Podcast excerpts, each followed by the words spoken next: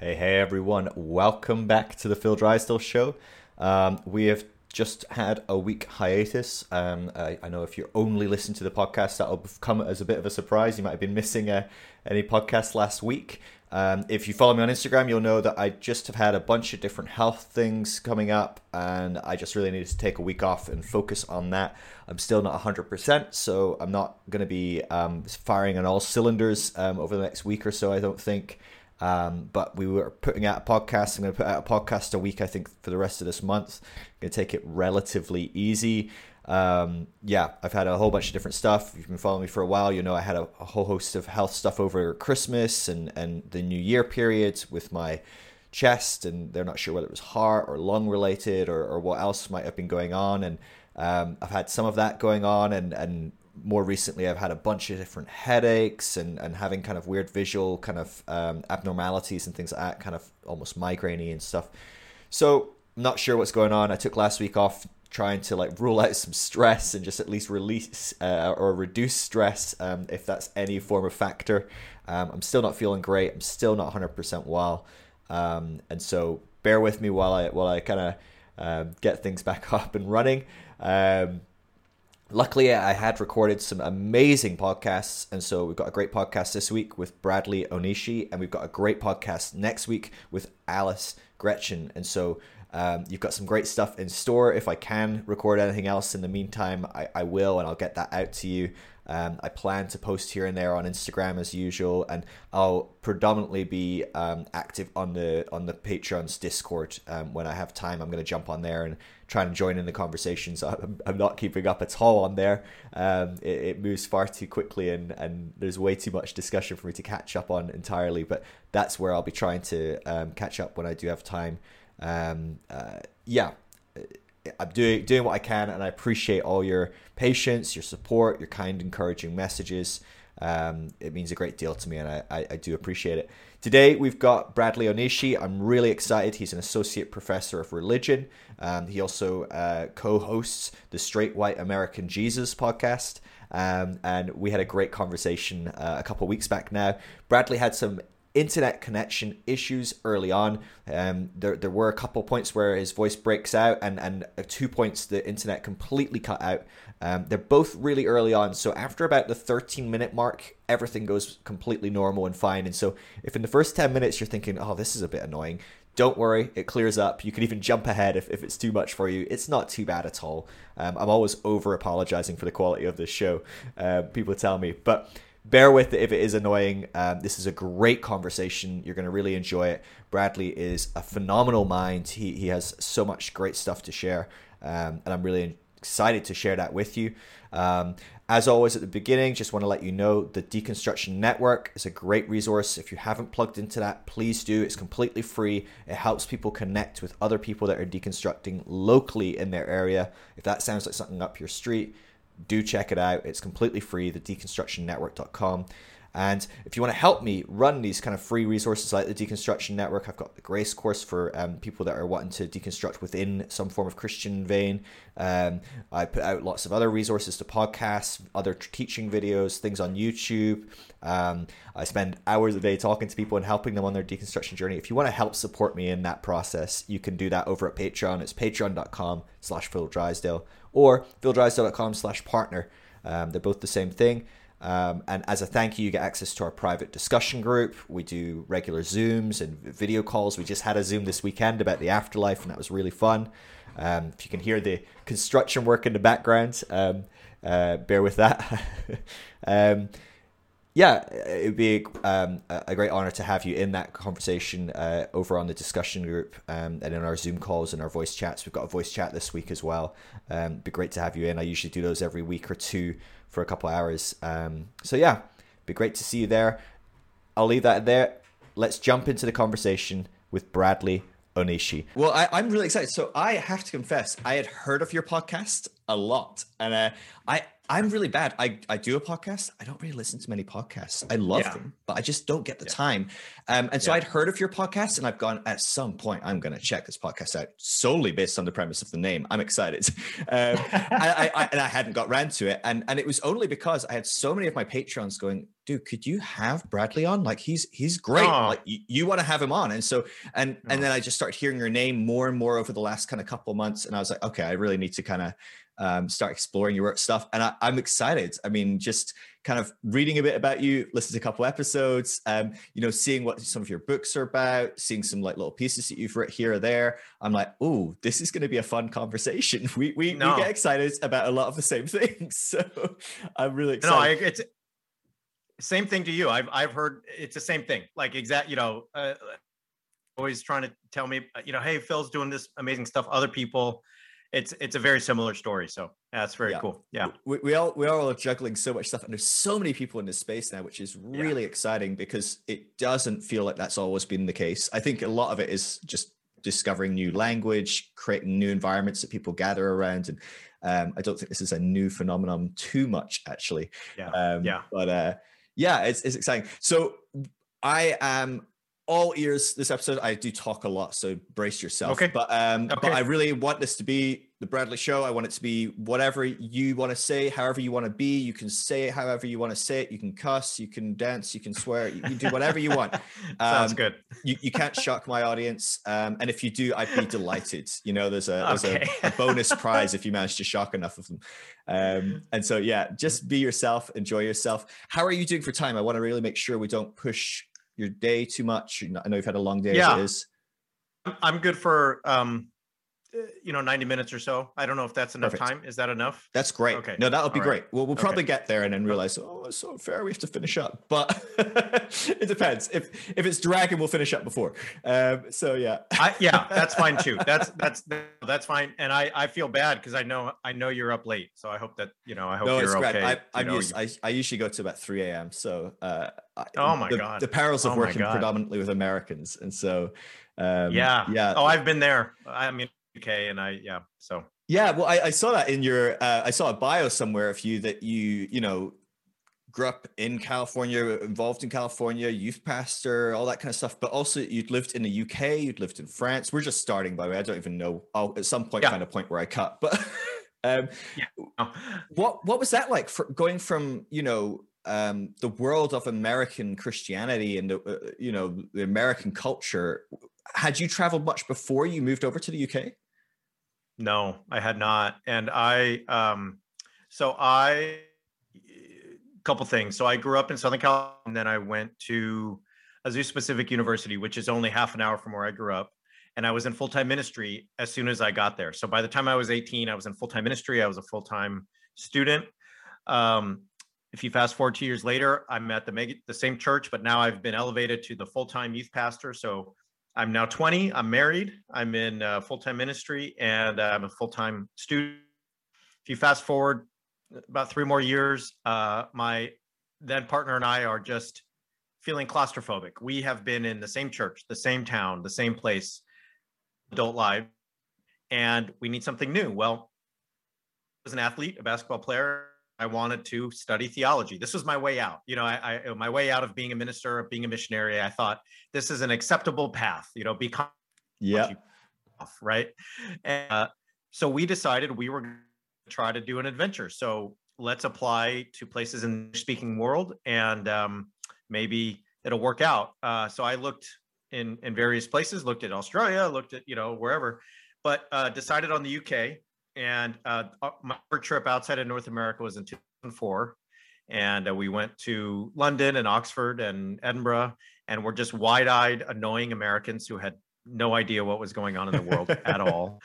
Um, and, a good time to be traveling as an American coming to Europe. Oh my- Um, best time to come, 2004. You know, right in the middle of like George Bush, Iraq, everything. Yeah, no upset Yeah. about that at all. Believe me. Yeah, yeah. um, it was it, it, was bad. People people and and the yeah, it was bad. And um, so I had set these meetings with professors, and I get to Oxford, and I have no business being there. I am not. I don't come from a family where my parents. I went to a small Christian college. I am not supposed to be at Oxford University, and we are very intimidated. I'm wearing a suit and tie, which I'm overdressed, as Americans usually are, overdressed at the wrong time and underdressed at the at the other time. And I go to meet this very famous theologian whose books I had read in preparation. And my ex-wife had come with me. And when he was coming to the door, he's the Regent's Park College, Oxford. Uh, she panicked because she was in a t-shirt and ready for this meeting and she didn't know what to do. So he opens the door and he says, "Oh, Bradley, hello, you've come a long way." And I I said yes, and I didn't know where she went, and I thought, okay, I guess she's uh, I guess she just was able to hide, and now we're gonna go inside and talk to the. And then he says, Bradley, before we go in, I want to know who's in the shrubs. And I look over and she's just hiding in the in the shrubs, like waving That's at us. It's incredible so she comes in and she was an English major and they had a great talk about 19th century British literature. And I think that's the only reason I was ever admitted to Oxford University was that whole event. So the, that's the how crazy woman hiding in the shrubs kind of yep. like won them over for you. Yeah. Yep. That's how, so that's how I got to, to do that. Yeah. It's so true. If you've ever been involved in hiring, um, sometimes you get through enough people that it is uh, who was that guy? Oh the guy who had the, the woman hiding in the bush? Yeah. He was great yeah like that's enough of the trigger that you became much more memorable than the guy that just was wanting to transfer across from cambridge or something you know? Yeah. Whatever yeah. also a rower or whatever else they're looking for at oxford. I had no business being there none and yet uh, somehow somehow it worked out yeah so. Yeah wow. So were you quite um quite uh, immersed still within your kind of conventional Christian uh, beliefs and things when you went over to the UK? Yeah, I was. You know, I really thought of my, you know, at the time, my plan was to study Trinitarian theology. So I was going to study Karl Barth and uh, Jürgen Moltmann, and and uh, you know, without getting into theological weeds, evangelical. Those are kind of the pushing the limits a little bit. You know, when I would oh yeah, those are the bad that boys. I was interested in Karl. Oh yeah, I mean, it was yep. like I was getting, I was a rebel, and you know, you look back and you're like Karl Barth, that's the rebel. But so you know, very soon after moving there, um, it, it was clear. You know, all of a sudden, I'm in, I'm six thousand miles from home. We are out of ministry for the first time in seven years, right? Um, able to explore what it is we actually mm. think and believe and who we want to be in the world and very soon it became clear that a my faith was going to deconstruct way more quickly than i thought. I thought i would end up being like a liberal episcop a liberal anglican liberal episcopalian maybe a, a social justice methodist. I, I, you know i really sort of saw my path there. Right. Um that didn't happen. I quickly became allergic to church just couldn't even sit through mm. it and uh my our relationship just changed and we realized we were friends rather than as partners very quickly she left. Uh, God left, and my two soulmates were no longer in my life. The two ones mm, were gone, wow. and I was just sort of figuring it out. And uh, so I went from Karl Barth to like French phenomenology and French philosophy. You know, the Derry, from Karl Barth to Derrida, and that was really nice. when the, the, folks at home knew they, they knew then I, I, had lost it. It was over oh, at that point. You're reading Derrida, the shit has hit the fan. Yeah, like, it was bad. Nobody yeah. gets Derrida. Like, you know, you just read that for like, you know, I don't know, existential dread and despair. Um, what is what? Yeah. Yeah. No, when I, I I don't read much Terry Derrida now, but when I do, I'm like, I'm gonna die soon. Why am I wasting my time trying to figure what this? I should go drink a beer on the beach. Why am I trying to figure out what this says? So anyway, oh, I love it. I love it. It's amazing. Yeah, well, I, I, guess there's so many different triggers that can do this for people, right? I mean, there's there's big political things like Trump or the pandemic or maybe the war in Iraq, right? It was a big thing for a lot of people, and and and these kind of things where you know you got Bush saying we're going to bomb the wall to hell in the name of God, you know, and it's suddenly some Christians go, wait, bombing people in the name of God, that doesn't click, or whatever it might be, you know, and that's why, um, you know, might be that you have a son that comes out gay. It might be that, you know, whatever, you know, these different things. Black Lives Matter explodes, and yeah. you suddenly are aware of this conversation. It's been going on forever, um, and that triggers you. But uh, it's it seems such an uh, innocuous, like such a such an innocent thing to travel and just to visit a new place and it can be such a spark um, and I know you've got a lot going on here. You know, you, are going through a lot as you as you're going into a secular university to explore kind of religion and, and philosophy and these kind yeah. of things. So that's a big deal. Um, but but also just going into a different world. The UK, you know, is a very different place to the US yeah. in a lot of ways. Certainly, as far as the religious makeup, you suddenly show up on the shores of a country that largely is atheist at that point, early two thousands. Um, talk talk to me about some of the kind of key components that like maybe cause things to start to fall apart. Like, it, you know, if, if yeah. you want to go, if I, I, don't know how much you've told this story as well, and so if you feel like, oh gosh, this is a bit done, uh, we'll obviously oh no interesting points, but no, um, we can dive into no. some other stuff as well. So we won't, we won't no, stay in telling I, your life story all the time. So. Oh, I'm happy to talk about it. I, you know, this is going to sound strange, but um, my college, Oxford, was a Baptist college. Um, it's okay. the only sort of non-Anglican college, and and it's strange to people that that actually I think helped me because Baptists are not like American Baptists. So when mm-hmm. I got there, yep. a lot of the people I met were theologians, were training to be theologians, training to be Baptist ministers in the UK, drank alcohol. Many of them were affirming of, of LGBTQ folks.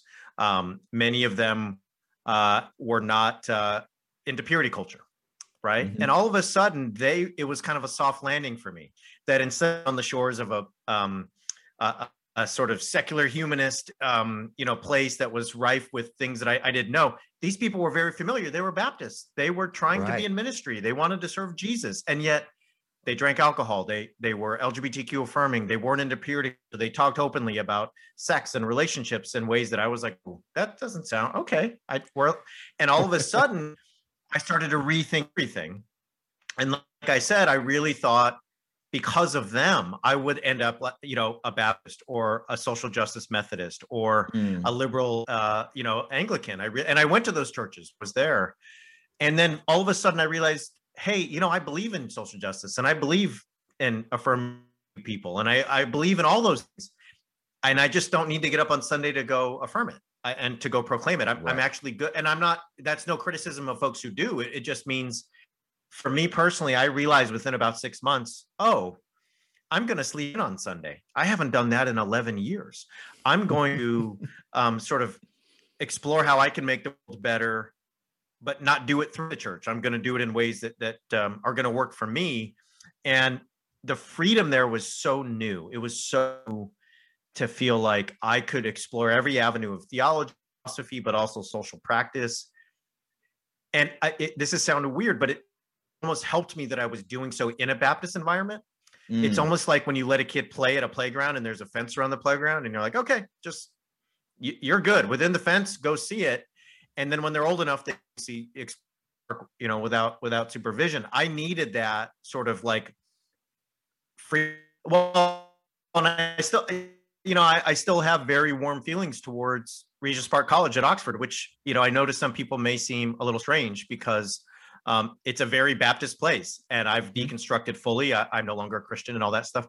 But I look at it as a place that helped me understand that there was a new way of being in the world. And I also I also give it credit for opening my eyes that there are ways to be a person of faith that are not as toxic as as you know how I view many uh, evangelical spaces and other spaces. There's people who are trying to be people of faith who are uh, LGBTQ affirming, who are are recognizing um, complicity with white supremacy and so on and so forth. And so mm. um, that helped me a lot, and it really set me on the path where I'm today. Um, uh, which is not even as a theologian; it's a scholar of religion who has just a completely different approach to his work. But um, that's kind of how it happened at, at, at the start. It, it also set me on a path, and I think maybe this is something we can talk about too. Is I really had to figure out who I was apart from my wife. I mean, we were mm. high school mm. sweethearts. You know, in the Christian evangelical frame, we were soulmates. We were meant to be together. We were our only um, real relationships that either of us had ever had.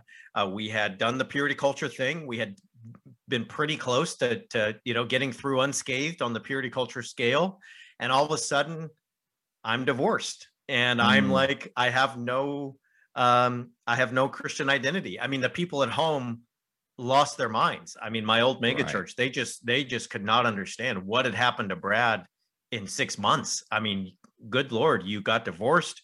We get we see MySpace pictures of you drinking beer.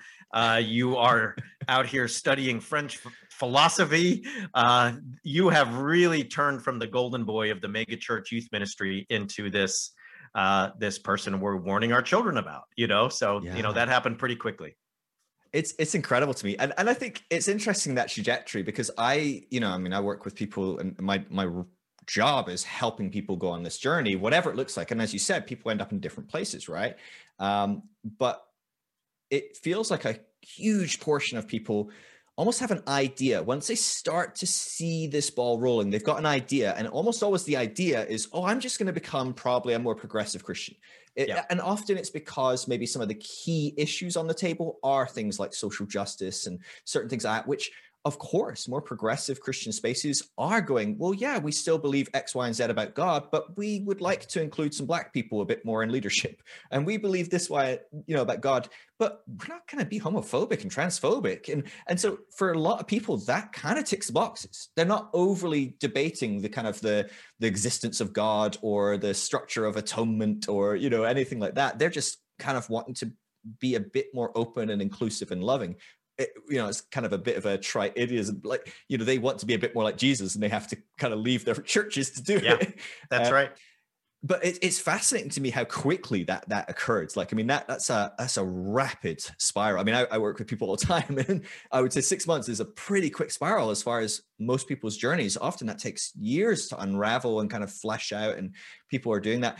Do, do you think that was because you were in such um kind of an intellectual space as well that you were doing that work kind of like in your day to day as well. You, you had the space the time or, or do you attribute it to other things? I mean your divorce? I mean that's that that speeds things up. That yeah, yeah, that'll that'll yeah, yeah. That that'll change your identity right? All of a sudden all of a sudden i was um I was a different person in my own mind, right? Just because of the divorce. So that was that was one thing. Mm. I would say another though is I the intellectual part of me means that I always do things so hardcore and so uh, extreme, extremely that I ruin them. Right. That's mm. what I always mm. say. Like I'm the oldest brother. My middle brother, he converted to Christianity, was able to sort of become this, as I've said, progressive Anglican. That's that's where he is today. He's a middle brother. He never went so hard into purity culture and youth group and ministry mm. that he ruined it. And that, and, and I'm I'm being kind of facetious here, but I am so built that like whatever I do, I'm gonna like learn everything there is to know about it. I'm gonna read every book. I'm gonna listen to every tape.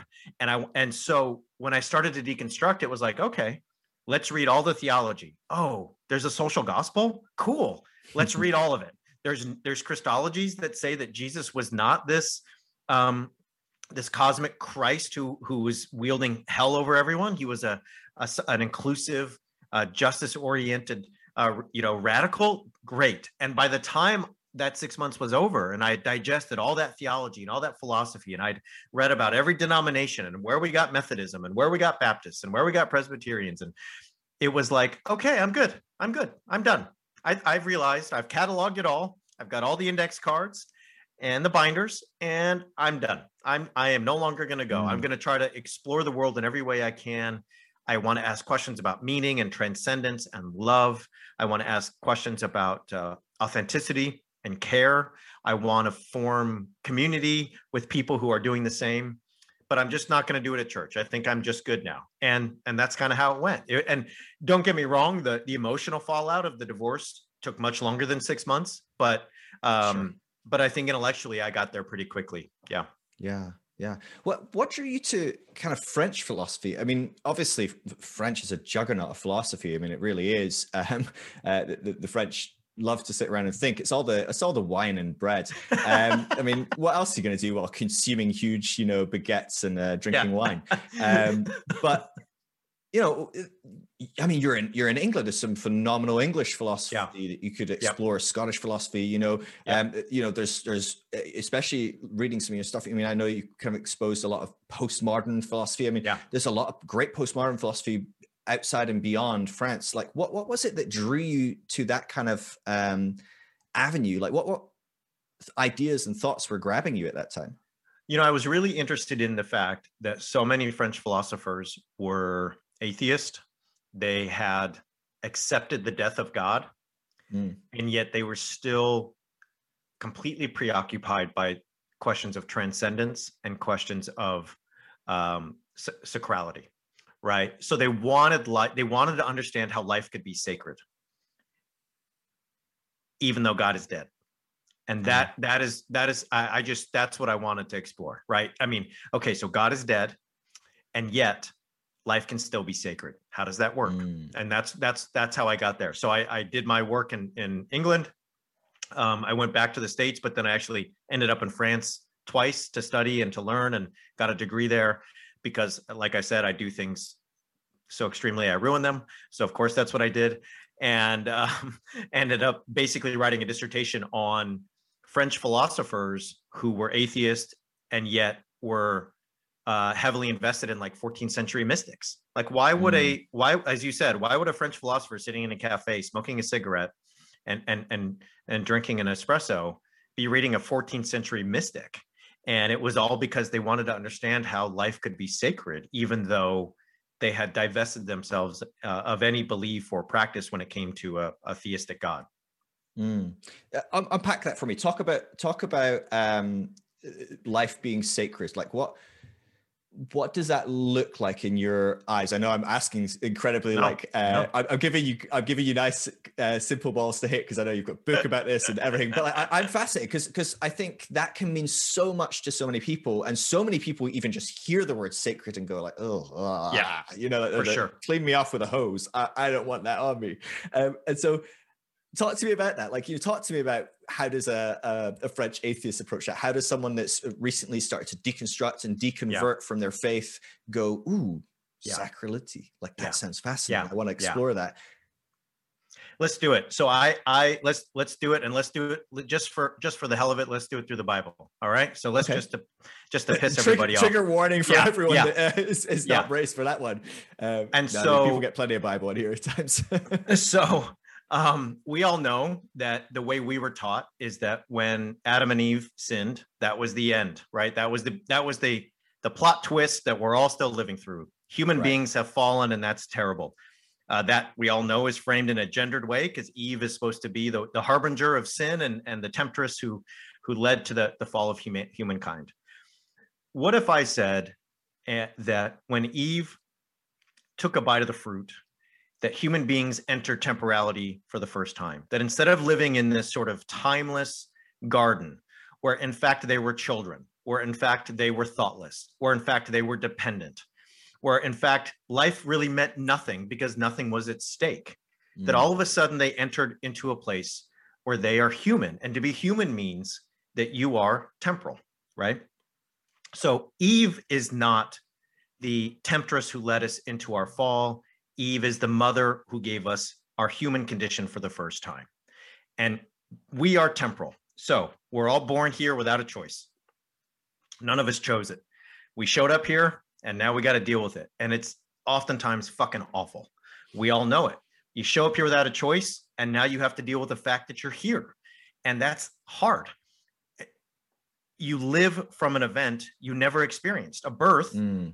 that defines you, and yet you don't remember you can't really place in terms of your your own consciousness and yet it defines the fact that you're now here. Because we're temple temporal we're all living towards an end a death that we don't want we didn't choose and yet it defines every moment of our life.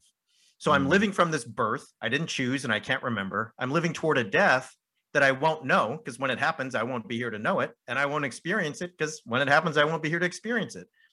I'm living in between two poles that define me. They stretch me into the past and into the future. And I'm always caught in the tension between them. And that's really, really, really hard. It's really hard to be aware of ourselves, to be aware of others, to be aware of death in the way that we are as human beings. You know, when I feed my dog at night, I always just, I'm amazed at the joy he takes. And just every time mm. I put the bowl down, he's just so happy. We go on a walk, he's happy. And that acute awareness of other people, of death, of himself, right? None of it's there. And we yeah. know that being human, and, and I don't have to explain this to anybody, is just tragic. It's full of pain, it's full of vulnerability, it's full of unexpected events that define us a diagnosis, a pandemic, an accident, right? Being human can feel like a curse. It really can. And yet, right, if Eve never enters us, gives us birth into temporality, if we never enter into this condition, then there's no possibility for love, mm-hmm. for celebration, for breaking bread in a way that's more than just putting food in your mouth, that's sharing a table with other people, opening a home, having a conversation, learning about each other. There's no sense of beauty. There's no experiencing the sunset, climbing to the summit and looking over. There's never a moment of catching up with an old friend, sitting on a park bench and feeling a, a sense of togetherness. Mm. There's no sense of waking up next to someone you love with whom you've shared reciprocity and care and and and and moments of vulnerability and and fragility every time that we are just doomed to this curse of being human i try to remind myself that every time we dance every time we love every time we sing every time we break bread our lives are sacred. And we can look to the universe and say fuck you for making me a human. It's a curse. And we can also say fuck you i'm a human. And you know what? I'm not going to let that curse take away the sacrality of my life. Mm. i am going to dance and sing and love in ways that defy that curse. And i'm going to do it as long as i can. Mm. Yeah, uh, that's that's a beautiful way of looking at it. Well, uh, I mean, I don't know. Maybe some people would get very upset about the way of looking at it. I'm sure, um, but I, I, think you're right, and, and I think you know a lot of people talk about you know Adam and Eve. Uh, that whole poem really being about the emergence of uh, what it is to be a conscious human, uh, to, to be, yeah. you know, to know right and wrong, to be aware, to, to suddenly witness what is life and go, oh, whoa, there's something going on here. And I can judge that. I can experience that. Um, Uh, if you look at it in kind of developmental terms, I'm, I'm, I'm reading quite a lot. Of, I'm always reading a lot of developmental theory, but right now I'm reading a, a, little bit about really early developmental theory, babies, toddlers, and it's so fascinating. And I'm reading one person, and, and she just threw away this comment. And she was like, "Well, it's really only until really about the age four that you really have a conscious awareness that the other person there's an awareness that the other person exists around the age of two, but it's only at the age of four that, and, this is usually in females as well. in ma- uh, uh, it, males, it even takes longer generally if, if you're going to be as binary as this. But you know, whatever the reasons yeah. that that seems to be the case. But four or five years old, they start to go, oh, and this other person has a different psychology. It's yeah. at that point that they go, oh, there's another person, and it's not just that that person's over there and I'm over here. It's that that person doesn't think what I'm thinking that takes four years. And yeah. and and they just threw this comment away and they said which means that any child under the age of four has zero capacity for love. And i was like whoa don't tell that to parents. They're going to get really pissed off at the idea that the kid doesn't love them right? So uh, if you're a parent listen to this your kid loves you. Don't listen to me. It's totally great. Yes that is an absolutely an expression of love when they say i love you mummy and it's not just imparroting a sentence that you gave them etc please please please. Or my veiled sarcasm. Um, but I, I listened to it, I was like, gosh, it's so true. And, and, so, you know, and it made me think, uh, I went back to, oh, if this an, a garden analogy is an analogy for this, this yeah. development. And I'm like, Adam and Eve couldn't even love each other. Yeah. They couldn't even right. love God. Oh, and so we look at this as the, the paradise that we want to return to. Christianity is always looking back, going, how do we drag humanity backwards 6,000 years, obviously, um, that, that period of time. Um, but really it's about as and, maybe we romanticize earlier development. Maybe we look at the toddler and go oh they just didn't know the world was hard and how perfect it was. And i'm like god toddlers spent the entire time crying. What yeah. do you mean they didn't have any form of suffering or you know? Um, and and so it does make me wonder. I'm just like gosh we need that development. We need that move forwards to experience life in its depth and its fullness. And and gosh we need to move beyond that even potentially. Maybe there is further development just as there are in, in our development beyond a four-year-old hopefully yeah. Um, yeah. that we we start to experience more depth to life more you know we can experience life as metaphor and not just as the literal black and white you know dirt and dust that we we pick up you know and yeah i, I love that it's, it's beautiful well and what you said to me is so indicative of what a garden is right and so like the as you're saying, so often we're taught theologically that the Garden of Eden is this static thing that existed. Like you just go there and there's just fruit and you know there's it's 70 the, the weather is perfect. No one has to wear clothes because the weather is so good. And it's just this static sort of dream of an existence. Right. Anyone who's garden knows that the joy of gardening is that every day there's something to do. You have to mm. you have to mm. create meaning and order in your garden every day. You have to it, it depends on the season. Are you pruning? Are you planting? Are you seeding? Are you harvesting? But gardening is always in motion. You, you never, as yeah. a gardener, like, well, I'm good for two years. We'll just let that go and uh, and come back later, right? I mean, gardening is is constant, right? A constant yeah. activity, constant attention, constant care. to be human to me is so it's hard. I mean, gardening is you're on your knees, you're in the dirt, you're it's tough work, you're sore, but it's so fulfilling to see that kind of order and beauty mm. that you can bring through that work. Hum, you know, to be a human is a hard condition. It's in many ways an irresolvable condition. And yet it's one that can involve so much beauty and so much depth, as you just said, that for me, that's what I hold on to. That's what I hold on to when I say that I think life is sacred even if I don't mean it in a kind of monotheistic context. Yeah, no, absolutely. I, I think that that's a huge thing though, because I think, you know, we you talked about, you know, divorce, your identity's torn apart, losing your faith, your identity. I mean, our identity is so interwoven into all of these things. And one of the things that is interwoven with our identity, with our faith, with our marriage, right? We got married to our high school sweetheart and all these, all of that stuff it's so interwoven with this narrative of purpose and direction that Christianity gives you.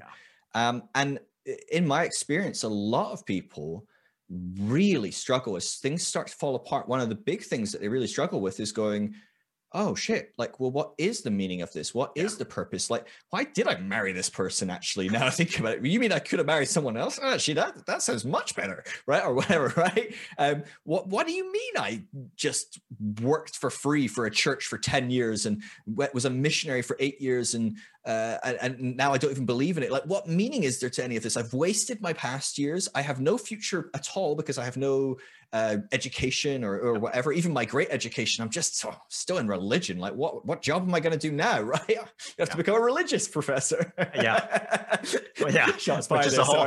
no, no, no. I mean, no, no. that's that's the burden of the pastor that deconstructs, yeah. or you know, you know, these these these paths of uh, purpose that suddenly disappear I think it's it's beautiful that you somehow segged into finding um, some meaning in life beyond religion. I, I, think that's really quite profound, and I think a lot of people listening to this go, "Oh God, give me that, Bradley. How do I find that? How do I build that?"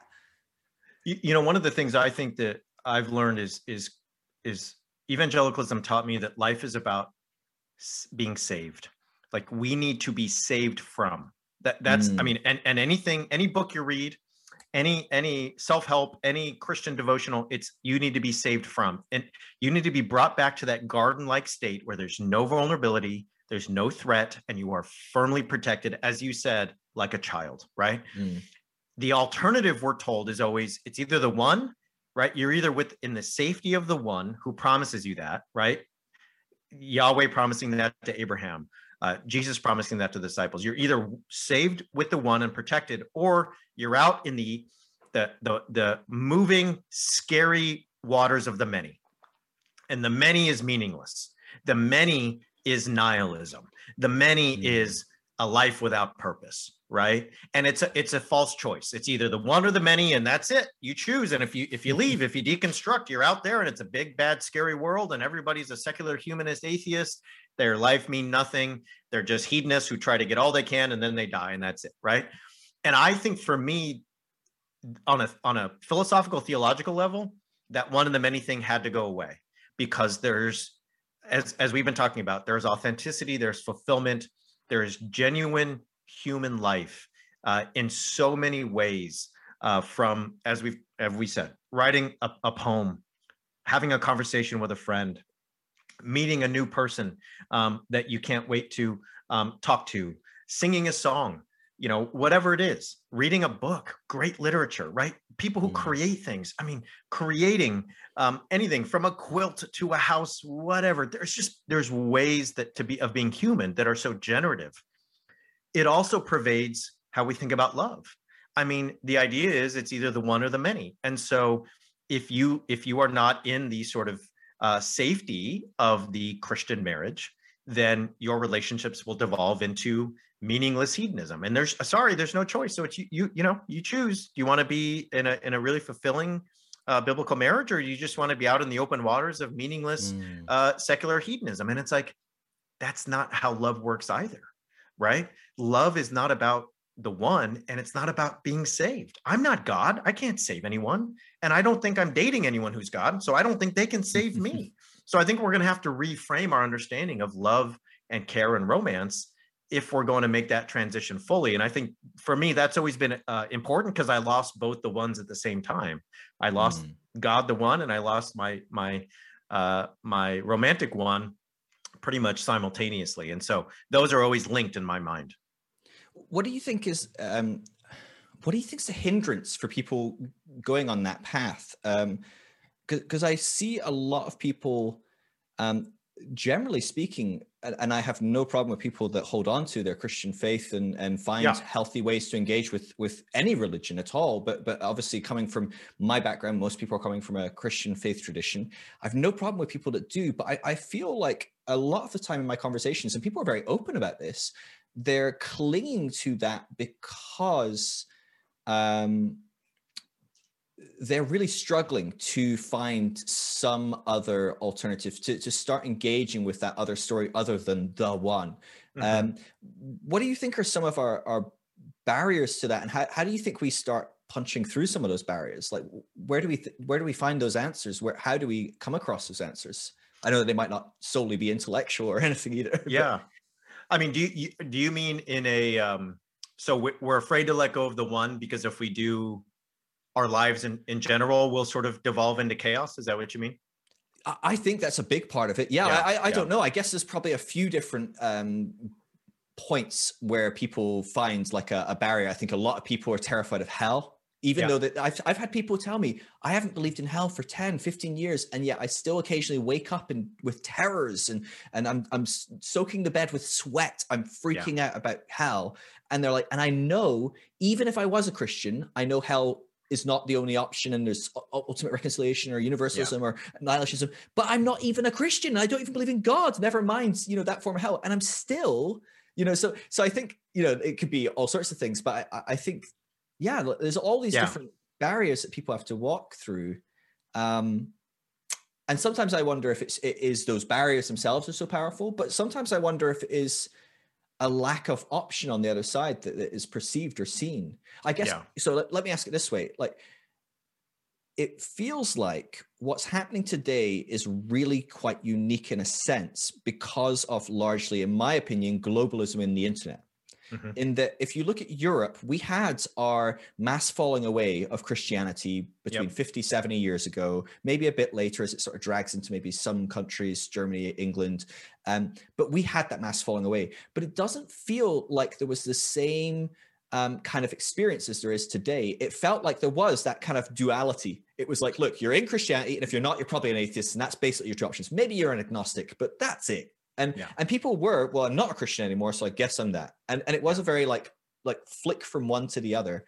And that doesn't seem to be happening today. And I think there's positives to that. And I think there's sometimes negatives that. It feels like there's maybe paralysis with well, where do I find options? How do I find? I think people still need some sort of, they want to find a meaning that they can go, no, that is the meaning then, I guess. Yeah. Yeah. Um, yeah. Yeah. Do you have thoughts on? I mean, I don't even know if I even managed to ask a question in my four. Oh no, for sure. No uh, thoughts on that world of words I just threw at you. I do. No, I, I very much do. So I think there's, for me, in my experience, there's a couple things at play. One is there's such a, bo- a bogeyman built up in evangelical circles, so that you're taught if you if you dare step out of the bunker, you're going to run into just very scary wolves. They are going to mm-hmm. devour you. And so if you dare leave, if you dare deconstruct, if you dare um, sort of explore friendships or explore uh, career options or explore community options you know taking your kid to a different school taking your kid to different activities whatever it is then you are going to be uh, devoured by the ferociousness of the world and the meaning meaninglessness of your life right? And i my experience has been for those of us who do deconstruct we sort of step outside tepidly we put one foot out you know and you realize oh my foot's not burning i'm not in hades. Okay maybe two steps out. Oh, I met a new friend. They're they're not a Christian and they were very nice and caring and they wanted to bring me soup when I was sick and they wanted to, you know, uh, you know, have a play date with their kid and my kid at the park. I don't know, whatever it is. And you start to realize through experience, oh, okay, there are ways of being um, a human being in the world without uh, running into these devouring wolves that I've been warned about my whole life. I think that first step is really hard. And I know for you, as somebody who works in these areas with folks, that's very clear. I think the second one is is harder psychologically and philosophically, and that is we have been trained to look for the final answer. We need it resolved. You know, I remember talking to my dad one time, and he asked me why I was no longer an evangelical, and I said, "Dad, it just is clear to me that there's no way to go to bed at night with every big question answered, tied up, put away in a drawer, and neatly um, uh, uh, resolved. That's just not a possibility for me anymore. Mm. Because of that, I have to live with provisionality. I have to live with the fact that life in, includes vulnerability, it includes fragility, but that is what um, that is what makes it in many ways exciting and many ways thrilling, and it also makes it, as we've talked about, difficult and at times hard to cope with. But if you are looking for the final meaning, if you're looking to tie it all up and resolve it, you're always then going to be caught in communities and in religious groups that are offering final answers and thus have total control over you. Mm-hmm. If you want final answers, you have to give up total control. And so that to me is a way to sort of frame um, why it is so many of us are stepping out from those communities, but but maybe also why it's a motivating factor to just give it a chance to live with the provisionality, live right with this the, the fact that something's always at stake. Something's mm-hmm. always at stake in your story. We all love like how how many of us read books where we just know what's going to happen and what the end's going to be? We don't like that. We don't watch films that way. Your story becomes yours when you mm. step out of that community and something's always at stake and now you have a chance to create this narrative of who you are and what you'll be that's exciting that's so tantalizing it's so freeing mm. it comes with the fact that you have a condition that is not fully resolvable that's yeah. your human condition. That's tough, but I think there's a lot of beauty in it. Yeah, absolutely. I, I love um, Pete Holmes. I love Pete Holmes. He's such a, a, a great guy. Um, but he has kind of like an analogy of seeing his life like a TV show and every day is an episode. And, yep. you know, at the end of the day, no one wants to watch the episode of TV where Pete's life is perfect. Yep. And everything goes the way he planned it. His calendar just works out TikTok. Everything's ticked. He sat and watched Netflix for four hours. No yep. one wants to watch that, right? People want to go, oh my gosh, this is the one where uh, I'm using Pete. This is the one where Greg's mom gets cancer. Holy yeah. crap! That that was a crazy good episode. Like you see how he processed that, and it was so painful, it was so hurtful. oh, like it's terrible. How on earth? What's the next episode? How is he going to overcome this? How is he going to get through this? How, will his mom? You know, and and no one wants anyone to get cancer. Like, duh. Yeah. I'm not saying that at yeah. all. But these huge ups, these huge downs, and everything in between is what makes it a good show. Yeah. Right? Yeah. On some yeah. level. No one wants to watch the Garden of Eden TV show. No, no. one wants to go to heaven as described by an evangelical. Right? these places are so dull, so uninteresting. Um, yeah.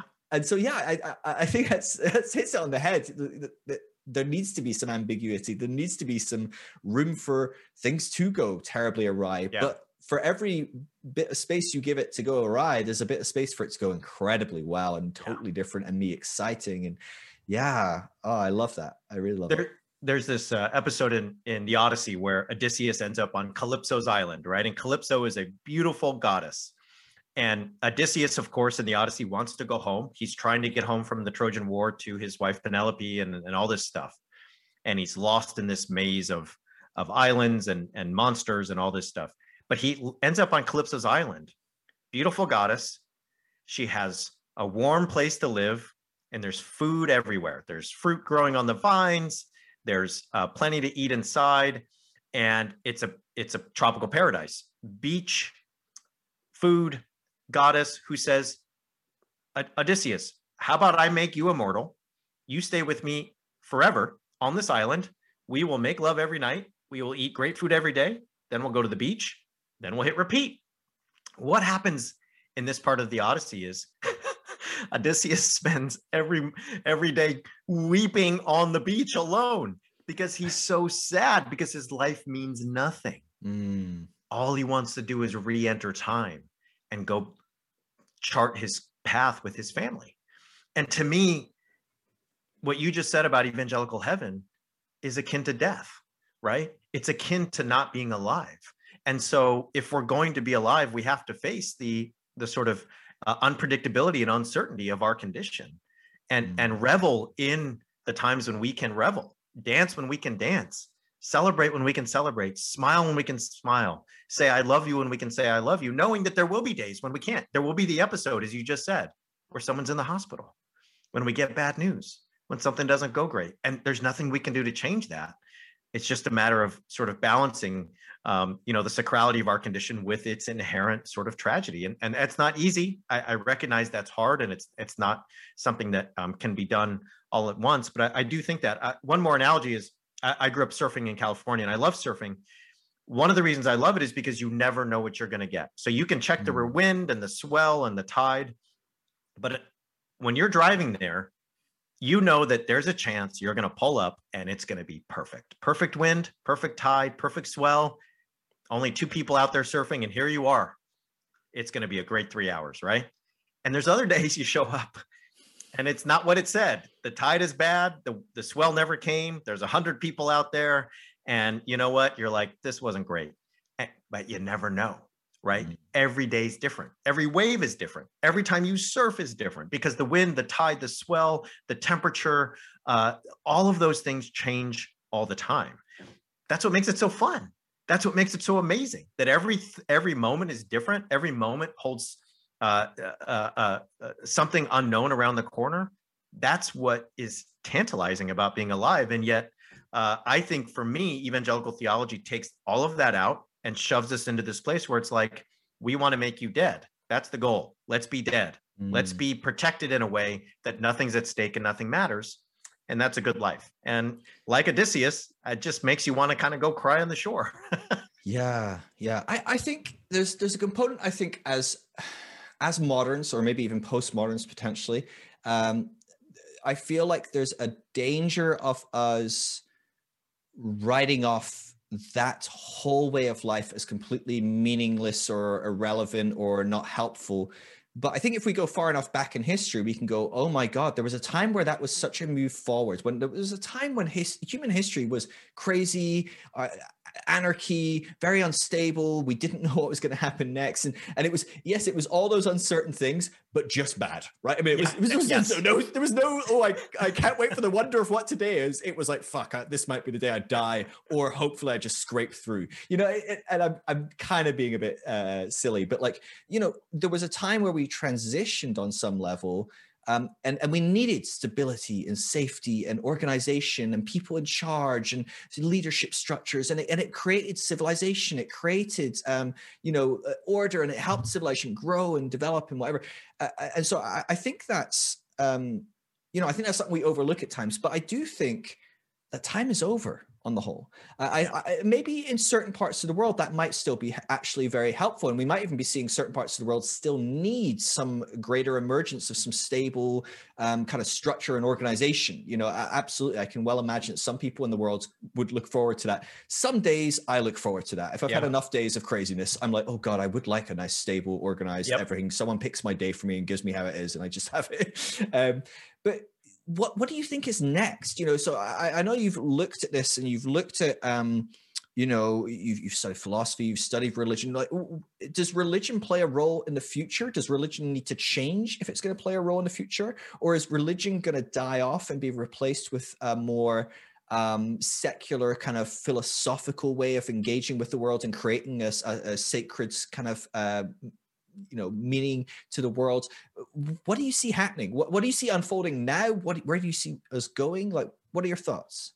I i think they go in two directions. So i think we're seeing the us in, in way in ways um, catch up with europe as you mentioned. So we have a, a huge tide of the nones you know the noe mm-hmm. n-o-n-e-s nones in the us now and they're the fastest growing group. What we're seeing is the kinds of control, the kinds of uh, hierarchy, the kinds of authoritarianism, the kinds of hypocrisy that are often rife in not all, but in many religious communities are turning many people off from that kind of uh, that kind of participation. Um, we've seen that all over the world. We've seen that take place in Europe. We've seen that take place in especially the Nordic countries.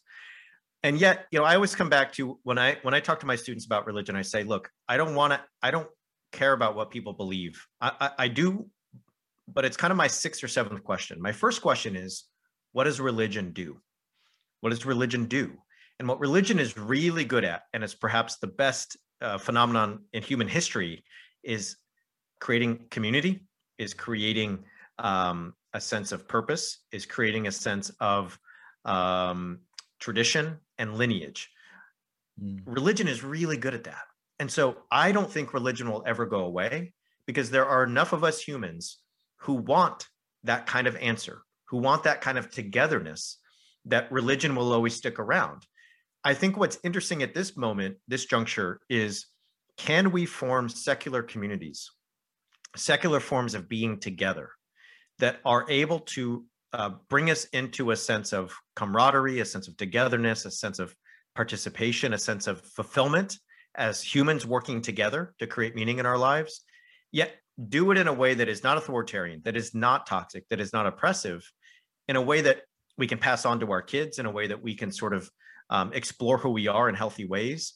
The rub there is the way you get that kind of cohesive community is through shared symbols and shared doctrines and shared rituals. Well, that requires everybody conform to a certain belief mm-hmm. system and a certain ritual system, and you're off and running.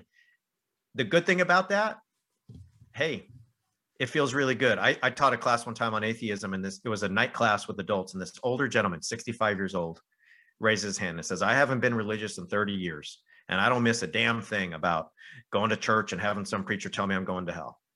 And then he just started crying, right? He starts crying. And he says, You know, I do miss being together with people and singing atheists don't have songs, right? It's like an old Steve Martin bit. Mm-hmm. And I I want to know, can we find ways to be together yeah. uh, that don't require that religious dogma and ritual, but give us that sense of participation? Is that yeah. possible? I don't know. We'll see. Yeah, I mean it's it's the huge question, right? Because as we see, um, you know, this emerging group of nones or dones. Um, often very spiritual still often yep. having yep. very different uh, positions you know atheist agnostic some exploring eastern tradition some going back to maybe indigenous roots and and maybe their their their roots of, of practices that have been sacred to their ancestors uh, yeah. and, and, where they've come from. Uh, some exploring within Christianity, but very different to their original faith tradition. You know, there's such diversity there um, and this is the problem in, in deconstruction. I, I, created a network to help people connect because people ask me all the time, Do you know anyone from Austin? I, I feel totally alone. And I'm like, Damn, I talked to like five people from Austin this week and I can't remember any of them. So it's like, Fuck, screw this, right? I'll set up a website and everyone can just put their name on it and you can find each other. And then I have this issue where suddenly, like, I'm like, someone messaged me like, "Oh, I'm, I'm in LA and I don't know anyone that's deconstructing." I'm like, "Have you checked deconstruction numbers?" Like 50 people in LA. Like, come on, like that's not hard. And they're like, "Yeah, I messaged them all, and none of them are at the same place." And I'm like, "Oh, I hadn't thought of that. You're looking for someone that believes identically." Um, now, a lot of people aren't in that place, which is great, and, and it's definitely going to work for you better if you're not in that place. But there is this this dynamic where on some level some people are going oh no i need someone to believe the same way as me for me to really feel connected and and and, and yeah. feel that level of connection because maybe that's socially uh, in a constructed way that's how we've grown up that's how churches work that's how our schools work nations whatever it is i don't know. Um, but it's there. Yeah. And, and and it is a big question of going well can you herd cats right? Yeah. Can can you get these people that are in a radically different space? You know, I, have I've gone to different uh, areas and, and, gone to like maybe somewhere in Atlanta and go, oh, let, let, I'll just gather everyone from this area and like shoot out a message and say, I'm here. I'm going to rent this like you know room. Come hang out with us. And everyone shows up and then someone's like, Oh, I brought my guitar. Can we sing some worship? And I'm yeah. like, fuck off, dudes. But then someone else is going, Oh, that would be really nice. And I'm like, What? And then someone else is going, I really would rather not. That's triggering. And I'm like, Thank God. And you know, and, and then someone's like, Oh, I would like to sing, but I'd like to sing secular. And I'm like, I just don't even care about singing music with yeah. you guys. I don't I, like yeah. singing music with people. Right. And then someone else is like, Oh, well, why don't we just open in prayer? And I'm like, Whoa, who are you praying to, dude? Or, you know, and then someone else is like, Oh, yeah, let's pray to Ganesh. Or, you know, like it, kind of joking with the most extreme kind of diversity. But what how do you get a group together yeah. that um that want to gather around some form of ritualism and things like that, it's really hard and so even yes. though it's the fastest growing movement uh, spiritual movement in the west and it's and it's this huge emerging group so many of us just feel utterly alone. Yeah. Uh, we, we feel completely isolated, alone. And yet, if I always say, if you turned into a Jehovah's Witness and just went out the front door, turned Yep. left, and started knocking on doors as you went and said, Hey, did you used to be religious? You're not anymore. And you just want to hang out.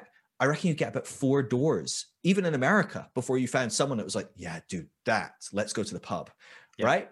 But Yep. once we get to the pub, how are we connecting? What are we connect? Are we connecting over a common? I I do wonder if it is a common departure that we're connecting over. Um, but I don't, I don't know. Is that enough to connect over? Are we all used to believe like this and we don't anymore? It, it feels.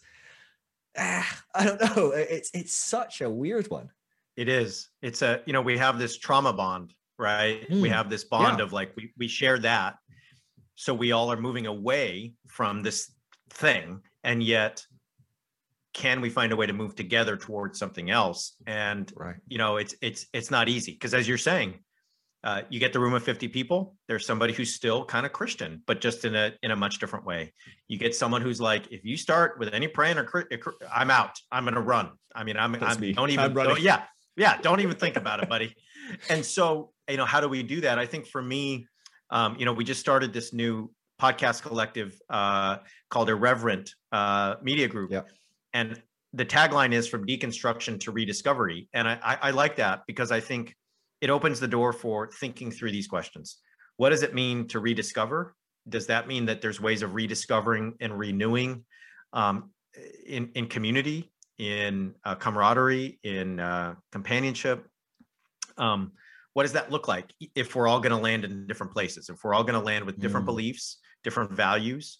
Um, you know one of the things I, I talk about sometimes is if you walk around my neighborhood uh, it's a it's 90% people of color. It's very um, uh, it's very left leaning uh, here in the bay area. Uh, so a lot of filipino folks a lot of vietnamese folks a lot of mexican folks a lot of japanese folks etc um, and a lot of the yard signs say in, in this house right we believe love is love science is real um, you know everyone is welcome uh, blah blah blah blah blah.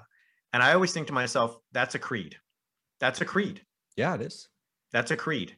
Can we start with something like that? Can we start somewhere where we affirm science we affirm all identities we affirm people where they are in terms of their sex and their gender uh, where we affirm you know certain ideals that could bond us um, and yet avoid the sort of dogma? Can we do value but not Mm. dogma right? Can we do um, boundaries but not binaries right that's hard it's it's it's not easy work and as you're saying it's often like herding cats Yeah. but um, I agree with you that there's a lot of folks who feel alone. And Yeah.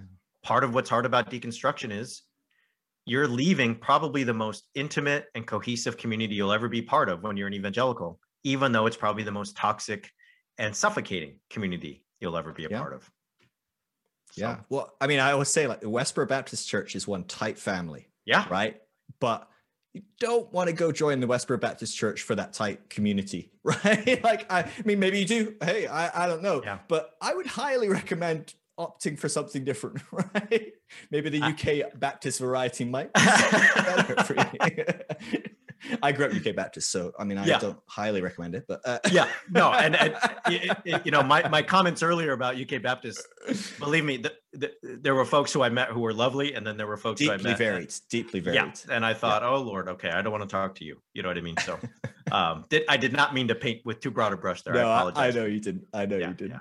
Um, yeah, I, I think it's it's it's really hard, and I think as well, and so this is where it becomes really problematic. Uh, So I used to be a part of church, and I was trying to help them kind of forge a path, which about thirty to forty percent of the people in the church were deconstructing, were questioning their faith. Some were kind of more progressive Christians, some weren't, but they just loved the community and they wanted to hold on to that. And so we were trying to help shape this into a community that could kind of be a bit more pluralistic, that could kind of embrace everyone. But the problem you have with that is at some point you have to come to terms with the fact that when you create, so those creeds you give, they're beautiful, they're amazing, they're inclusive. Yep. So who isn't included? Yep. Exclusive people. Yep. By some nature, even though you, you might even say, well, we include exclusive people, but they exclude themselves, or you know, we could all sorts of different language. It's kind of more Brian McLaren kind of language or whatever. But at the end of the day, what we're basically saying is, oh, you hate gay people, you're not going to be really welcome here. Sorry, Yeah. go find another Yeah. place. There's, there's plenty of churches that you will fit in like great over there. Um, but there's some component of um, again when you're working with such diversity and such um, variety even our creeds at some point will be too inclusive for someone or will be too even love right? What does love look like? That's a uh, the westboro baptists they say they love people Yeah. right you go Yeah. find i don't know kenneth copeland bill johnson john piper any big christian summit that you can think of the name and go oh i know what they believe they all would say they're motivated by love but they would all say what love is and how that looks is slightly different. And so, Yeah.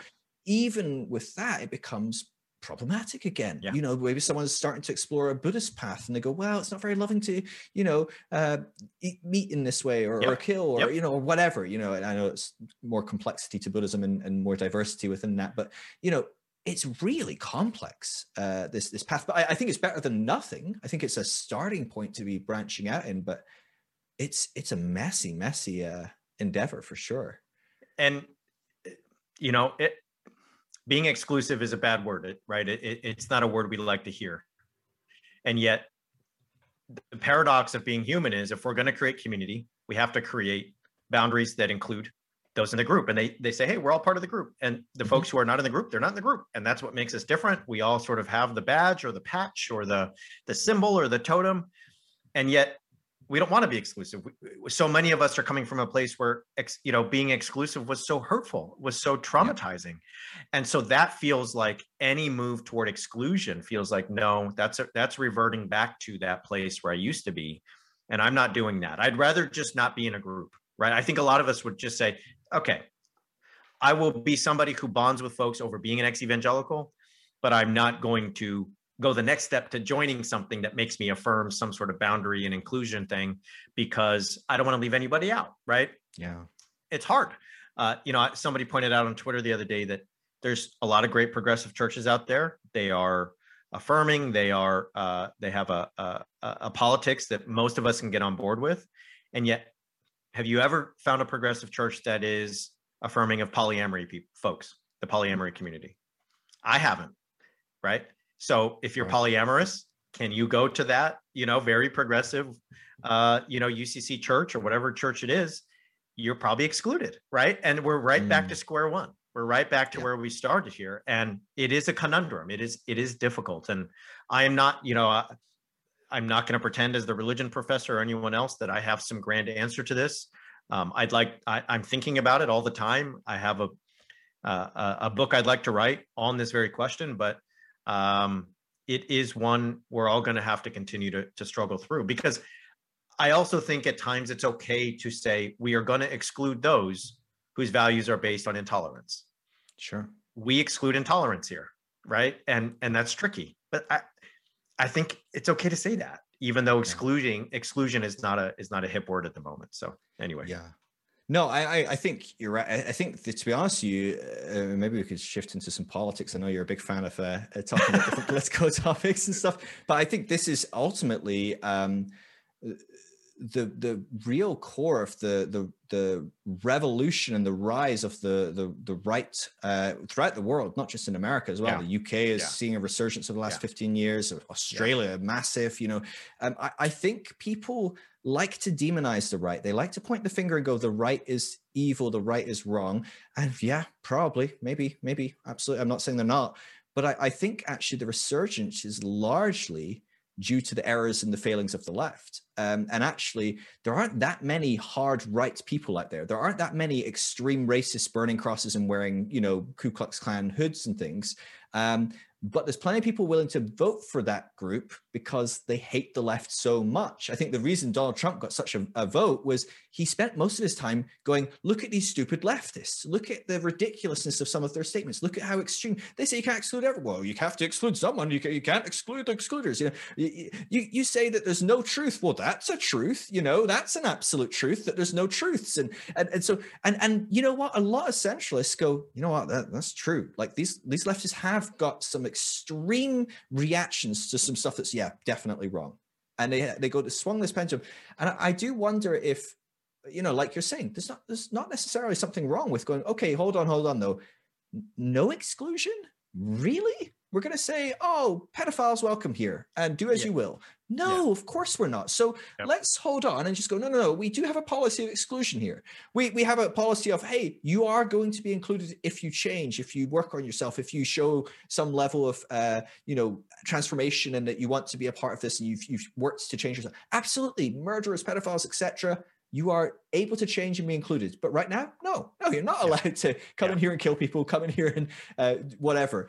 Um, I think that maybe we are in quite a reactionary time right now, and I think actually it's possibly because of that that, that a lot of our um, our trouble today as far as how much everything seems to have swung i think a lot of people are in the center i talk about this often in the podcast because i read it a few months ago but have you seen perceptiongap.us Mm-mm. It's a website. It was a study that they did, and they basically um, they asked a, a, huge group of Democrats, and they said, "Here's like 30 questions about your politics and different things like that. Oh yeah, give yes, us your yes, answer." Yes. And then they said, "What do you think a Republican would say?" And vice yeah. versa.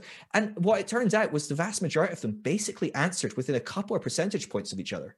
But what they thought the other person was was like this psychopath demon, you know, that was the most yep. extreme on the other end. And so I, I think there is this place of if we can kind of figure out, okay, now maybe there is some healthy exclusion here. Yeah, you're yeah. right. Like it does require exclusion to create a healthy community, but maybe we could be a little bit more inclusive than we have been in the past. like let's start yeah. moving along and, and start in, opening up.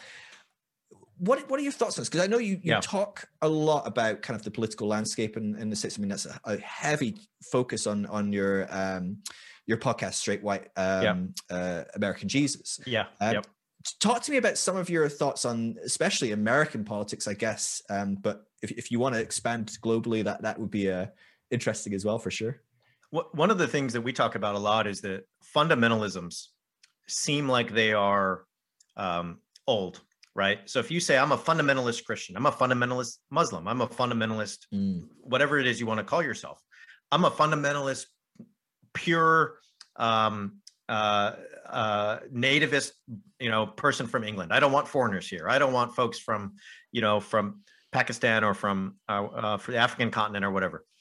It seems like you're doing the thing that's like I'm going back to the beginning. One of the things we talk a lot about is fundamentalisms are reactions to modernity, right? Modernity mm-hmm. poses freedom and uncertainty and choice.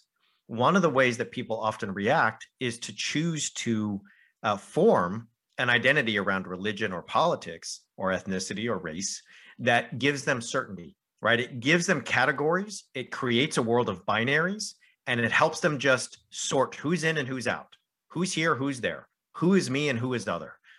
So fundamentalisms aren't old, they're new. They are mm. ways of constructing a vision of the past that helps you sort the world into neat categories. So a fundamentalist Christian does this, a, a, a white supremacist does this, and on down the line. The right politically is really good at that sorting. They present a world that says us and them, here and there, good and bad. Are you in or out? Get on board. The feature of that is conformity. The feature of that is mm. they all vote the same. The feature of that is they're able to mobilize armies of voters and armies of political uh, people because they have built the value system on those binaries and that in group out group thing. The left is diversity is a feature, not a bug. So we all have mm. different views. We all have different ideas about economic solutions, trade solutions, um, you know, political solutions. Okay, great. Everybody get in this big tent. And all of a sudden we're back in your room in Atlanta. Someone's playing the guitar, someone's over here praying, someone else is like, get me the hell out of here. And this whole big tent is a lot harder to mobilize mm. because diversity is a feature and not a bug. Now, don't get me wrong. I don't want to be in a community that is an in group, out group community. I don't want to be in a place that says you're either here or there. You're either one of us or you're with them, the devil, right? I, I don't want that at all. But it, it, it, it's a reality politically in Poland, in the UK, in France, in the United States, in Hungary, that the right is really good at mobilizing because conformity is their value, mm. right? I always say that I like In and Out Burger. I'm from California. In and Out Burger is like a favorite of mine. Um, In and Out Burgers, kind of amazing. You walk in, two choices hamburger, yep. cheeseburger. That's your choice, right? It's easy. And I never go to In and Out Burger and think, oh, do I want the fish sandwich? Do I want the tacos? Oh, maybe I want the salad. Not an option. And you know right. what? It's kind of nice because there's we've all been at a restaurant where we're like, too yeah. many good choices. What am I going to have? Ah, if I do uh-huh. that one, I don't get to have that one. If I do this one, I miss out on that. The right is In and Out Burger, right? You're it, there's no thinking, there's no choice. It's just you're with us or not. And right. I think I think politically we have to sort of accept that that's that's the starting point. And where do we mm-hmm. go from here? What do we do about that? Um, that's not easy, but that that's our reality. Um, there's always going to be a place for right wing politics, just like there's going to be a place for religion because of what it does for people. It gives them certainty, mm-hmm. it gives them easy ways to understand the world and a way to turn off your brain and just be part of the group. And don't worry about all the diversity and the array of choices and the bedazzling sort of uh, heterogeneity of the world. Some folks want that and they're always mm-hmm. going to choose it. Yeah. I mean, do, do you think we're just looking at in 20, 30 years, we will be the conservatives that are scared of new things change? We don't want those robots voting. And, you know, what do you mean, like, you know, AI rights or what do you mean non human rights? What does that even mean? Or, right. And so we're going to be sitting going, oh, no, like, let's conserve. Well, no, of course, there's only, you know, uh, a plethora of genders for humans. You can't start saying there's other, you know, I, I don't know. I'm trying to think of something that might be an no, issue. It's good. 40 yeah. years from now. But, I mean, do you think that's just the nature of of, of humans? Uh, there's there's a group that is always looking pa- backwards to some form of safety, security. Maybe there's something about growing older as well that that maybe gravitates you because there's a part of growing up sometimes that allows you to evolve beyond conservatism. Yeah. Yep. And then there's a part of sometimes growing old that there's a lot of data and studies shown that as people start having their kids um, and, and start mm-hmm. settling down and they start developing gathering property and, and savings and things like that, they suddenly become a lot more conservative. They're suddenly a lot more like, well, let's just keep a hold of everything we've got here. Let's keep our kids safe. Let's, I don't want my property, I want my property just to be stable and increase yeah. by 5% every year. And I want my yeah. pension to be secure. Um, I, I, I guess it does the left change or does it just continually become the cutting edge of, of, of what we're pushing for next that becomes conservative next? Or yeah. or do you think that do you think the left needs to change its approach? You know you talk about what the, the conservatives are there it just works well in our system in a, in a very simple two-party system. Gosh the right seems to be very very uh yeah. hooked up you know because everything else seems a bit too risky. There's too many diversities. People split votes everywhere. The right is nice and simple. It goes look well what do you want? Do you want babies to be murdered or do you yep. want to vote conservative you know that's or, right. That's right. you know whatever? That's um, it. and, and and that's a real simple choice and it and it captures a lot of people. I know people on the left that are sitting going, "Oh shit, I, I don't want kill babies yeah. though. I mean, yeah. I, I, have known people in my life that are very progressive in a lot of areas that go, yeah, but my pastor is right on some level. That is a big issue. 1000000s mm-hmm. of people, if you honestly believe that, millions of people dying every year. Yeah, I guess I'd vote for something that stops that.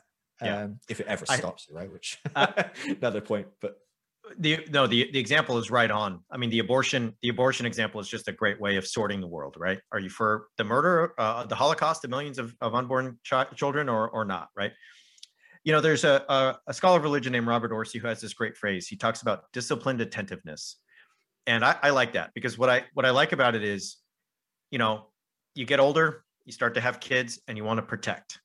You want to preserve right? You want to conserve right? You mm. become a conservative disciplined attentiveness to me is a willingness to say that no matter how old I grow, no matter uh, how sort of scary the world seems, especially when I'm in charge of a little family or or taking care of my aging parents or whatever it may be, that I'm going to have the disciplined attentiveness. I'm going to open the space within myself to examine right the questions before me that are really important. Right? Do we have the willingness to expend energy on the most fundamental questions. One of the weird things about being human to me is that we're so often willing to spend so much energy on the things that are not fundamental. And when it comes to life's uh, most crucial questions, refugees, immigrants, right, uh, income inequality, white supremacy, abortion, on down the line, it's so intimidating and so confusing that we're willing to sort of just say, yeah, my gut tells me this, so I'll just do that. And and I've got this person in my life, and they seem smart, so I'll trust them. And they could be on Fox News or they could be my pastor, but uh, I don't know what to do here, so I'll just go with that. Whether you're 30, you're 40, you're 50, you're 60, do you have the disciplined attentiveness, right, to say, okay, I'm not going to react with fear. I'm not going to let uncertainty drive me into intolerance, and I'm going to sort of live by the value, right, of expending my energy on the most fundamental issues. If we can be those people, then I think we can sort of not only build effective political coalitions, but we can not become the person who 20, 30 years from now is simply saying, well, in my day, we did it this way, and I'm just not going to get on board with all these folks. You know, I mean, I had a student today tell me about a, a, a supposedly feminist, um, you know, professor at our school who uh, is horribly transphobic, right? And mm. this is a person who, you know, was a, a, a, queer woman in, you know, the the 70s and 80s, and her feminism, right, never got to the point of considering and discipline in a disciplined way, paying attention to trans rights, um, sure. trans people, trans issues, and so taking, you know, the student was just really devastated that taking this particular class with this particular person meant what felt like just an assault on trans people all the time right? Mm. to me that's that's a way to think about do we have the uh, the willingness to exert uh, our life's energy on the things that matter the most? Not easy but it's worth it. It feels like as as time goes on you know i'm a very aware of how privileged i am that i have a, so much space to sit around and think about these things and have great conversations yep. and read books and have a like you know white privileged you know yep. circle jerk over like oh let's think about this philosophical issue or whatever i mean that's a very privileged position um, but every day I feel like my life gets a bit busier and I have a little less time for it. Yep. And I don't even have kids yet. You know, I mean, like, you know, all these yep. components adding up, and I'm like, oh gosh, yeah, I can see as as time progresses. I, I you know, I, I was reading um, both uh, Cook-Greuter and Loevinger's different models of uh, ego development theory, and um, both of them uh, at one point, I think it was in the late '90s, early 2000s, they were looking at um, uh, the these stages of ego development, how we grow up and how we frame our, our existence within the world as we grow. And what's interesting is both of them observed that generally speaking, whatever stage you're at around the age of 40, you basically died that stage. very, very few people kept growing yeah. beyond the age of 40. And, and so yeah. as much change can happen in that space from birth right through to about 40. But once you get to around that age, whatever the reason was, they didn't they didn't put forward these are the reasons or anything like that. I'm sure there's probably plenty of studies on these things. Um, but it does feel at a certain point people kind of stop growing up. They stop doing the hard work. I feel it myself at times. We're having local elections right now for the mayor and different things like that. And honestly i i felt myself. I'm reading through the pamphlets and looking on the websites and i'm literally pulling out my phone and texting my mate who's really on it with local politics going who are you voting for? Right? On some level because i know we have the same passions we have the same sort of output. Yeah. and i just and, and i'm just going to ask them well why? And if that seems reasonable i'll probably vote that way. Yeah. I don't have the time. I don't have the space, and I'm trying to pick which issues to care about and things and how to grow. And I'm, I, I have a lot of grace and forgiveness for, and compassion for people that are in that space. Oh, for sure. It, it's tough, right? Yeah. I mean, thinking yeah. of, of feminists and uh, you know, 30 years ago, 40 years ago, how much they fought and had to fight for and, and do. I, on some level, I, am like most appalled and shocked that I'm like, what? You don't have, you know, space for for trans people, and you haven't understood.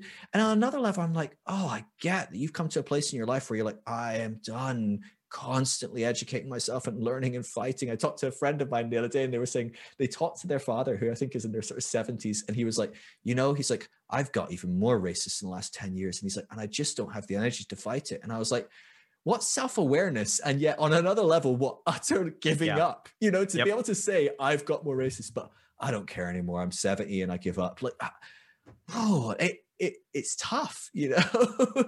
Do you have thoughts on how we fight i do. that? like well I, I think there's there's two. I think one is practical. It, one of the things that i said over and over again during the trump era in this country was that leadership matters.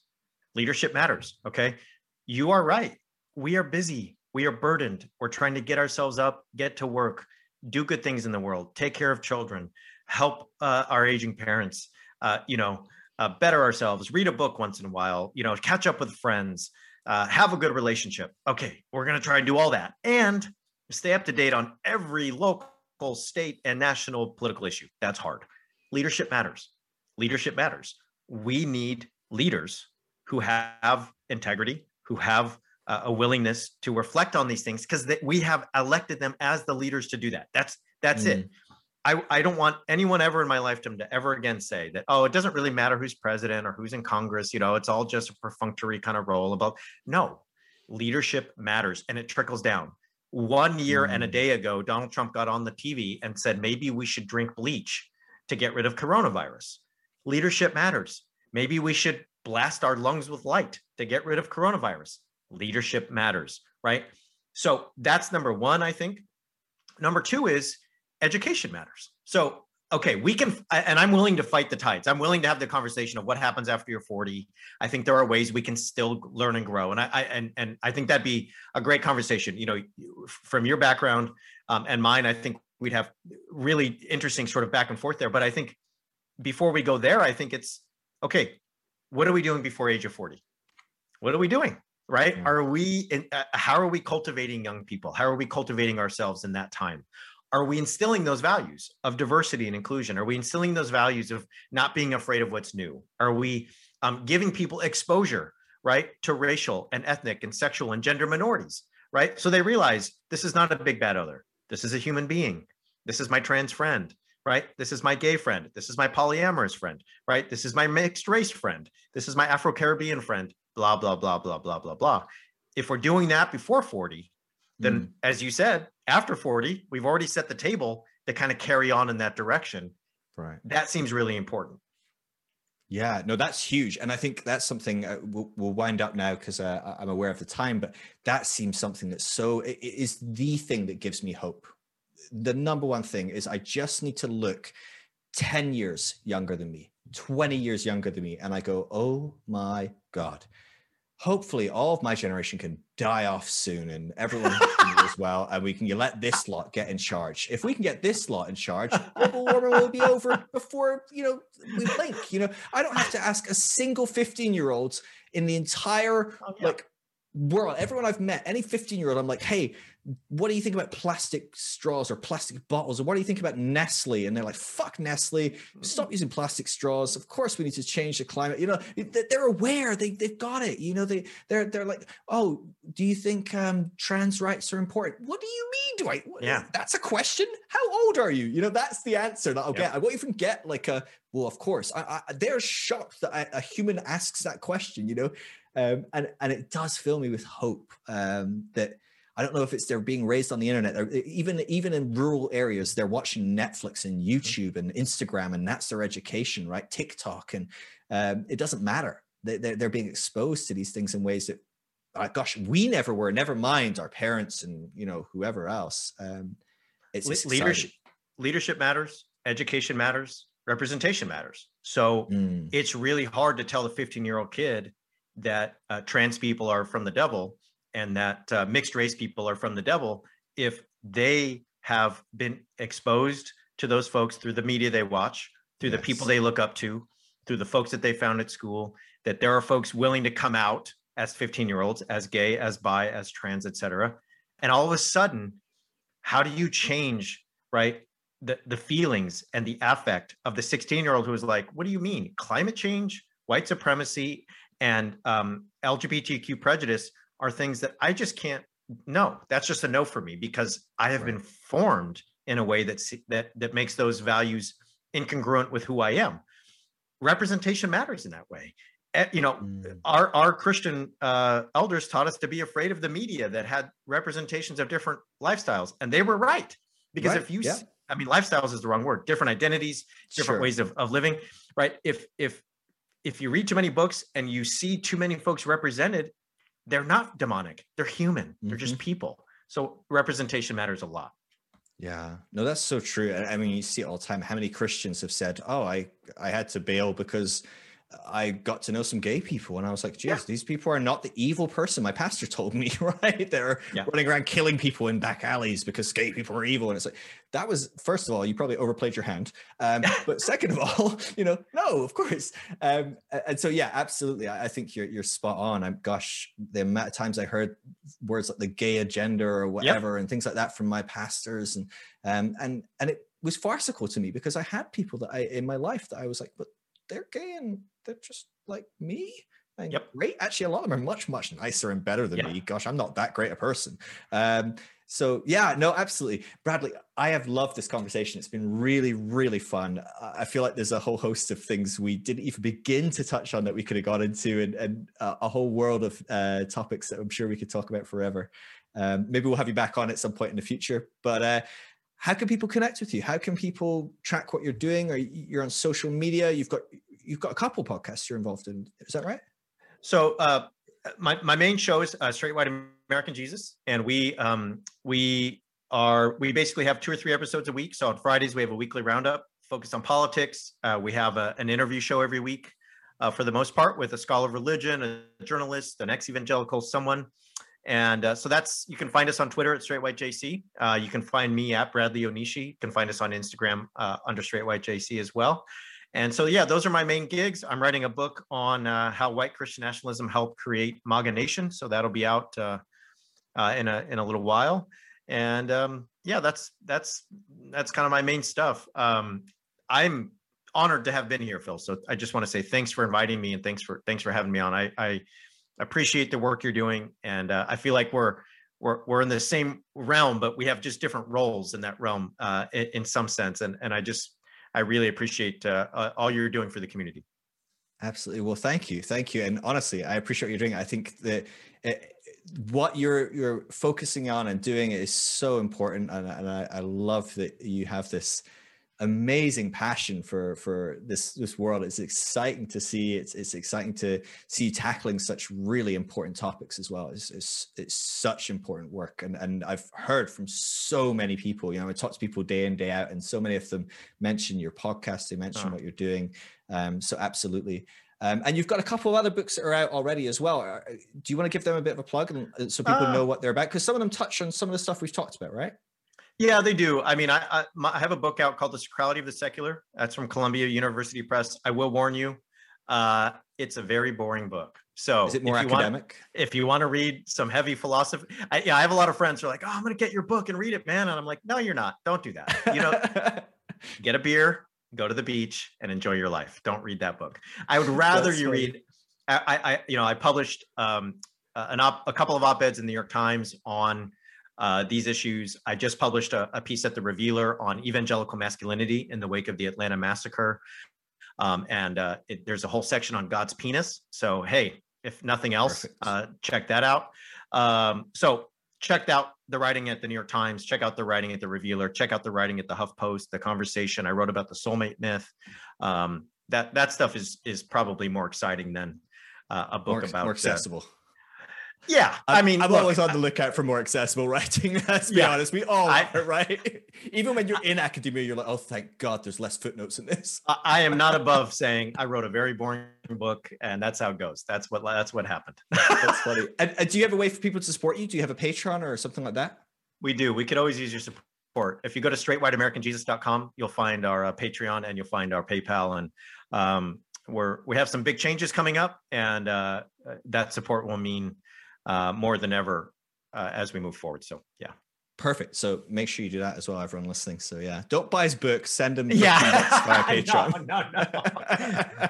do whatever you want. Do whatever you want. I love but, it. I love it. Yeah. Bradley, this has been fantastic. Uh, I really enjoyed it. Hopefully we'll, we'll stay in touch. I'll let you know when it comes out, probably in a week or so, maybe two weeks. Um, I'm getting a bit more on top of my schedule. I got a bit close. I got, got close to the wire, but uh, yeah, no, yeah. no, no. Just let me know and I'll, I'll, I'll promote it as best I can. I will, um, sure.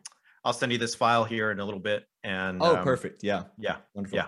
All okay. Right. Wonderful. Thanks, Phil. Well, have a good one, man. Enjoy All the rest right, of your day. Too. All right. Peace. Take it easy. Bye. Bye.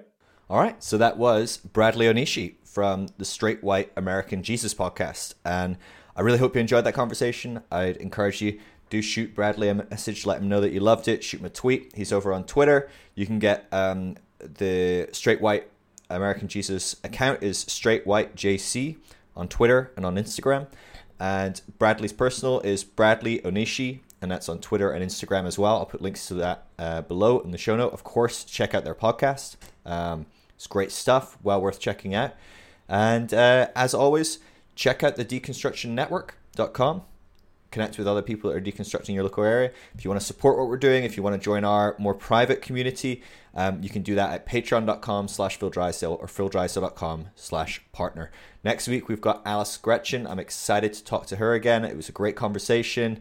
Um, I say I'm excited to talk to her. I've already had a conversation with her. I'm excited for you to hear it. Um, but yeah, that was a great conversation, um, and I really am looking forward to getting that in all of your hands. Um, as I said, I'm still kind of not 100%. I'm probably not going to be as on it with Instagram DMs and things like that. But do, if you need to reach out, shoot me a DM. I'll get back to you when I am able. Um, I should be back up and running at some point, I'm sure.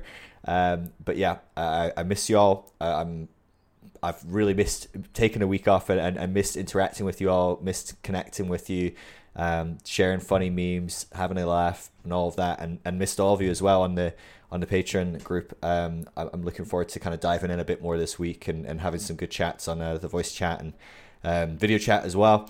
So yeah, um, have a good one, everyone. I love you all. Sorry, I'm, I'm, a bit out of it if I'm honest. And so if, if this uh, intro and and the the preamble after this uh, podcast sounds like I'm completely off my head, I think I am. I'm, I'm just not really 100% with it. So sorry about that.